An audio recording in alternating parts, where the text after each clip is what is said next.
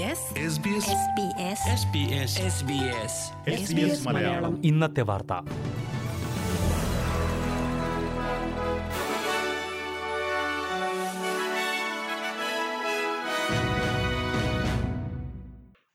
നമസ്കാരം.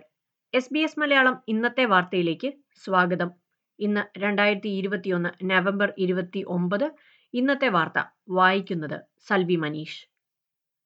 ഓസ്ട്രേലിയയിൽ ഒമിക്രോൺ വകഭേദത്തിന്റെ ആശങ്ക നിലനിൽക്കുന്ന സാഹചര്യത്തിൽ ബൂസ്റ്റർ വാക്സിന്റെ കാലയളവ് സംബന്ധിച്ച നിർദ്ദേശം പുനഃപരിശോധിക്കാൻ കഴിയുമോ എന്ന കാര്യത്തിൽ ഫെഡറൽ സർക്കാർ അറ്റാഗിയുടെ ഉപദേശം തേടി. നിലവിൽ രണ്ട് ഡോസ് വാക്സിനേഷൻ പൂർത്തിയാക്കിയവർക്ക് രണ്ടാമത്തെ ഡോസ് കഴിഞ്ഞ് ആറുമാസത്തിന് ശേഷമാണ് ബൂസ്റ്റർ ഡോസ് എടുക്കേണ്ടത്. നിലവിൽ ഒമിക്രോൺ ഭീഷണി നിലനിൽക്കെ ആറുമാസം എന്ന കാലയളവ് കുറയ്ക്കാൻ കഴിയുമോ എന്ന കാര്യത്തിലാണ് ഫെഡറൽ സർക്കാർ അറ്റാഗിയുടെ ഉപദേശം തേടിയിരിക്കുന്നത്.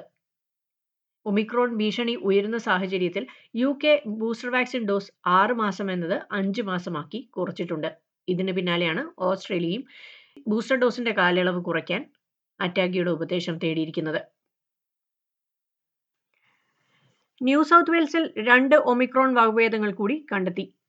സൗത്ത് ആഫ്രിക്കയിൽ നിന്നും ന്യൂ സൗത്ത് വെയിൽസിലേക്ക് എത്തിയ രണ്ടു പേർക്കാണ് വൈറസ് ബാധ സ്ഥിരീകരിച്ചിരിക്കുന്നത്. സിംഗപ്പൂർ എയർലൈൻസ് വിമാനത്തിലാണ് ഇവർ യാത്ര ചെയ്തത്. ഇതോടെ ന്യൂ സൗത്ത് വെയിൽസിൽ ഒമിക്രോൺ വകഭേദം സ്ഥിരീകരിച്ചവരുടെ എണ്ണം നാലായി.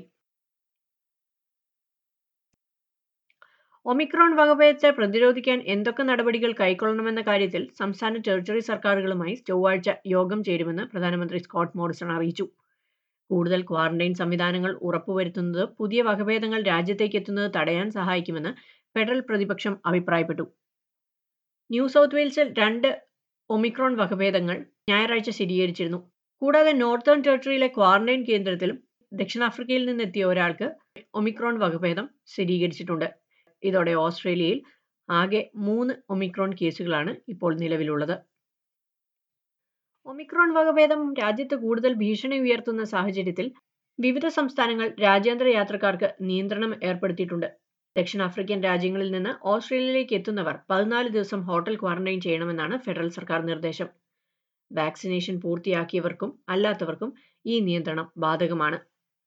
അതേസമയം ന്യൂ സൗത്ത് വെയിൽസും വിക്ടോറിയയും എല്ലാ വിദേശ രാജ്യങ്ങളിൽ നിന്നും എത്തുന്നവർക്ക് എഴുപത്തിരണ്ട് മണിക്കൂർ വീടുകളിൽ സ്വയം ഐസൊലേറ്റ് ചെയ്യാൻ നിർദ്ദേശം നൽകിയിട്ടുണ്ട്.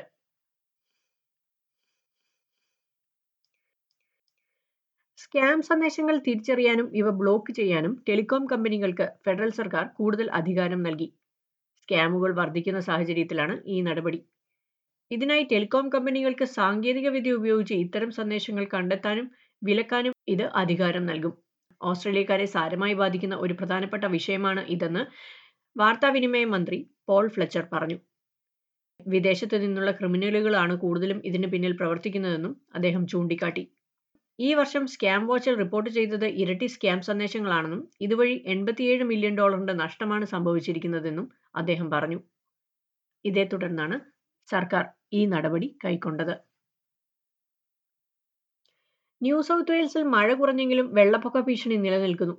സംസ്ഥാനത്തെ ഡാമുകളും നദികളും കരകവിയുന്നതിനാൽ താഴ്ന്ന പ്രദേശങ്ങളെല്ലാം വെള്ളത്തിനടിയിലാണ്. ചൊവ്വാഴ്ചയും ബുധനാഴ്ചയും കൂടുതൽ മഴ പെയ്യുമെന്നാണ് മുന്നറിയിപ്പ്.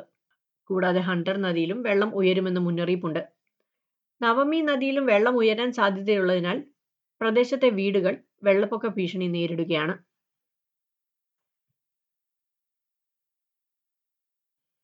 ഇനി പ്രധാന നഗരങ്ങളിലെ നാളത്തെ കാലാവസ്ഥ കൂടി നോക്കാം. സിഡ്നിയിൽ മഴയ്ക്ക് സാധ്യത ഇരുപത്തിനാല് ഡിഗ്രി. മെൽബണിൽ തെളിഞ്ഞ കാലാവസ്ഥ മുപ്പത് ഡിഗ്രി. ബ്രിസ്ബനിൽ മഴയ്ക്ക് സാധ്യത ഇരുപത്തിനാല് ഡിഗ്രി. പെർത്തിൽ തെളിഞ്ഞ കാലാവസ്ഥ ഇരുപത്തിനാല് ഡിഗ്രി. അഡലേഡിൽ തെളിഞ്ഞ കാലാവസ്ഥ മുപ്പത്തിമൂന്ന് ഡിഗ്രി. ഹൊബാട്ടിൽ തെളിഞ്ഞ കാലാവസ്ഥ ഇരുപത്തി ഡിഗ്രി. ക്യാൻബറയിൽ മഴയ്ക്ക് സാധ്യത ഇരുപത്തി ഡിഗ്രി.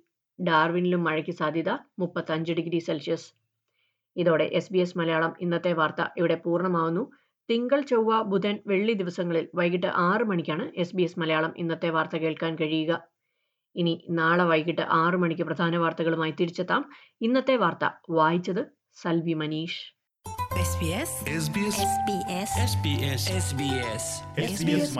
ഇന്നത്തെ വാർത്ത.